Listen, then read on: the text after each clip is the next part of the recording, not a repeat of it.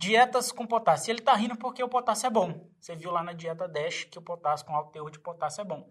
Então, dietas com baixo teor de, de sódio e elevado de potássio res, é, resultaram em redução da pH.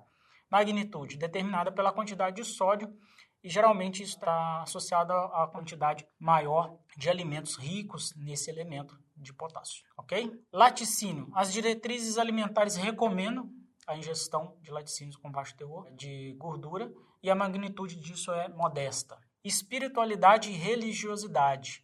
Gente, estão estudando cada vez mais o efeito da espiritualidade e da religiosidade no controle pressórico na vida das pessoas. Né? E isso é muito importante. Saber que de espiritualidade é primeiro é diferente de religiosidade. Espiritualidade está mais relacionado ao modo como a pessoa se encara, ao modo da vida dela. Religiosidade está relacionada a dogma da igreja, certo? Então, diferenciar primeiro essas duas coisas.